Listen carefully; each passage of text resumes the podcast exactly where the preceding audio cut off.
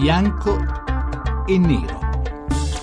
Le 17:41 minuti, benvenuti a Bianco e Nero. Avete parlato di una legge che è stata battezzata Dopo di noi? Ne avete sentito parlare? Dopo di noi il nome che hanno dato a questa legge, soprattutto i social network, ma anche i giornali, e racchiude in sé il cuore di una domanda che si pongono tutti i genitori ormai anziani di disabili gravi che non sono più autosufficienti, che non sono autosufficienti e che sono ormai adulti. Che cosa accadrà ai nostri figli dopo di noi? Ce lo si è chiesto spesso, le famiglie se lo chiedono continuamente con grande angoscia, il Parlamento se lo, se lo è chiesto e dopo molti anni e molti tentativi, molti compromessi, eh, molti diversi testi di legge, qualche giorno fa, meno di una settimana fa, è stata approvata in prima lettura alla Camera dei Deputati una legge che appunto riguarda ehm, la eh, condizione delle, delle persone con disabilità gravi che restano senza genitori, senza sostegno familiare. I social l'hanno chiamata appunto la legge del dopo di noi. Non ne parliamo con due parlamentari che sono stati un po' protagonisti del dibattito alla Camera, che vi presento subito, sono l'onorevole Anna Carnevali del Partito Democratico, che è stata la relatrice di questa legge. Buonasera, onorevole Carnevali. Buonasera, buonasera agli ascoltatori e a lei. E con noi c'è anche Giulia Di Vita del Movimento 5 Stelle che abbiamo invitato perché dovete sapere che questa legge è stata approvata alla Camera con una stragrande maggioranza, 374 voti a favore e 75 contro. Quei 75 contro erano proprio i voti del Movimento 5 Stelle. Noi stasera eh, insomma siamo impegnati a capire perché i 5 Stelle hanno, votato una legge così almeno all'apparenza nel raccontarcela brevemente sembra una legge non solo lungamente attesa ma molto importante e molto utile per le famiglie che appunto vivono in quella condizione. Buonasera onorevole Giulia Di Vita. Buonasera, buonasera a lei, grazie per l'invito. Allora, come sempre, prima di cominciare la scheda di Valeria Donofrio. Quel nome della legge dopo di noi altro non è che la sintesi di quel pensiero che tormenta tutti coloro, a partire dai genitori, che si prendono cura di un disabile grave. Cosa ne sarà di lui quando non ci saremo più noi? La realtà è di quelle importanti perché importanti sono i numeri. In Italia le persone colpite da disabilità grave e dunque non autosufficienti sono 2 milioni e 600 mila, il 4,8% della popolazione, due volte quella di Milano. È per questo che da tempo si avvertiva l'esigenza di colmare un vuoto normativo, un momento che sembra finalmente arrivato. Proprio qualche giorno fa, infatti, una legge in merito ha incassato il primo sì della Camera, ma non senza polemiche e perplessità espresse dal voto contrario del Movimento 5 Stelle e da alcune associazioni di settore che non si ritengono soddisfatte e lavorano per modificare il testo in vista dell'esame del Senato. L'obiettivo della legge è la deistituzionalizzazione dei malati. In Italia 258.000 persone con disabilità gravi o non autosufficienti sono a rischio di segregazione. Il 95% di loro vive in un istituto o in un RSA, residenza sanitaria assistenziale, solo il 5% in comunità. A loro di fatto viene impedito di scegliere dove, come e con chi vivere. Molti altri malati invece sono segregati in casa e con loro le loro famiglie per assenza di sostegno e di opportunità. È in questa ottica che dovrebbe essere costituito un fondo economico e immobiliare destinato ad attivare programmi che consentano ai disabili gravi e non autosufficienti, privi di assistenza, di lasciare gli istituti per essere accolti in realtà residenziali o in gruppi appartamento che riproducano il più possibile le condizioni abitative e relazionali di una casa. Al finanziamento di questo fondo, per il quale il governo ha già stanziato 90 milioni con la legge di stabilità 2016, potranno concorrere anche le regioni, gli enti locali e il terzo settore, così come gli istituti privati che abbiano una comprovata esperienza nel campo. Questo è uno dei punti più discussi della legge per il rischio sollevato da più parti che lo Stato finisca per lasciare nelle mani private ciò che è di sua principale competenza, il welfare. Un'altra delle critiche mosse dalle famiglie dei disabili è che il fondo possa essere utilizzato solo per l'assistenza esterna e non per quella a domicilio per quei malati che, una volta morti i genitori, venissero presi in carico da un familiare, come ad esempio un fratello. Nel mirino dei critici c'è poi anche la possibilità prevista dalla legge di detrarre dal reddito le polizze assicurative o di avere agevolazioni fiscali nel caso di trasferimenti di beni finalizzati alla cura e all'assistenza dei disabili, i cosiddetti trust. Si tratta di misure, dicono, che impegnano denaro pubblico ma a vantaggio di chi è più benestante, visto che può permettersi assicurazioni e donazioni e che finiscono per trasformarsi in un regalo alle compagnie assicurative. Infine, un po' di delusione c'è anche da parte di quelle famiglie ormai sfibrate da queste realtà che chiedono attenzione non solo al dopo di noi, ma anche al durante. Cosa si deve fare allora? Considerando che la legge deve ancora passare al Senato, è preferibile provare a recepire da subito le necessità espresse o votarla così com'è e tentare integrazioni successive? Ed è vero, come teme qualcuno, che i privati non svolgeranno un ruolo di supporto allo Stato, ma finiranno per sostituirlo nella gestione di uno dei suoi ruoli più delicati? Bianco o nero? Ecco le domande, le molte domande, le molte questioni molto serie, in alcuni casi anche drammatiche, che ci poniamo questa, in questa puntata di Bianco e Nero con due ospiti che vi ripresento, Elena Carnevali, Partito Democratico, relatrice della legge che è stata approvata alla Camera, adesso si aspetta che venga magari modificata ma comunque approvata dal Senato per rendere la legge a tutti gli effetti, e Giulio Di Vita del Movimento 5 Stelle. Vorrei cominciare con Elena Carnevali perché ci facesse molto rapidamente, dal suo punto di vista, eh, ci dicesse rapidamente perché questa legge secondo lei è la migliore delle leggi possibili, una legge che, che funzionerà, se è così almeno, se è così quello che lei pensa. Sì, secondo me questa è la legge che potevamo fare alle condizioni date ed è davvero una buona legge per due ragioni. Primo, conto in primo caso tiene conto soprattutto della parte che io ho sempre definito la più mh, distrattata, forse anche quella a cui abbiamo dedicato mo- mo- meno attenzione, che è la disabilità intellettiva e relazionale, quella che ho sempre detto l'orfanato della disabilità. Il secondo, perché c'è una responsabilità pubblica esplicita. Parliamo di, di situazioni come l'autismo, cose di questo genere? Non, le... solo, non, è solo l'autismo, guardi, lo spettro è amplissimo delle persone che hanno disturbi di natura relazionale o di, di natura cognitiva.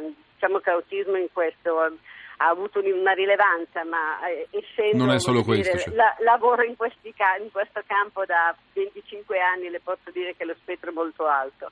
La seconda cosa è perché qui non c'è la possibilità che il privato metta le mani sul pubblico. Io penso, ho il dubbio che qualcuno forse non aveva ancora visto il testo uscito per quello che è, perché qui c'è una responsabilità che viene data dal pubblico, tiene conto delle norme che sono delle regole costituzionali dove la responsabilità per le politiche sociali è materia esclusiva delle regioni e degli enti locali, lo Stato con gli obiettivi di servizio fa delle norme che sono d'acciaio, quindi non c'è una fragilità come qualcuno ha detto, anzi attraverso gli obiettivi di servizio quello che si vuole riuscire ad arrivare è l'esigibilità del diritto. Potevamo farlo su, da, da, subito tutto? No, perché le risorse per poter averlo in, in, modo imminente non no, Però mi scusi, Elena Carnevali, per semplificare, se lei eh, oggi avesse davanti un genitore che le chiede sì? che cosa accadrà dopo di noi, in nome di questa legge, lei che risposta sintetica riuscirebbe a darle? Guarda, dopo di voi accadrà questo, cosa? Dopo di voi accade che avete più opportunità, che soprattutto la persona con disabilità ha più, ha più possibilità di scegliere, perché vengono fatte salvo le normative attuali. Chi desidera poi può essere finanziato troppo poco, ma la legge che riguarda la, la 162 che riguarda la vita indipendente c'è, ha un canale di finanziamento, esistono delle linee guida ministeriali. Il tema vero è che l'alternativa di adesso è o vita indipendente quando è possibile o l'istituzionalizzazione.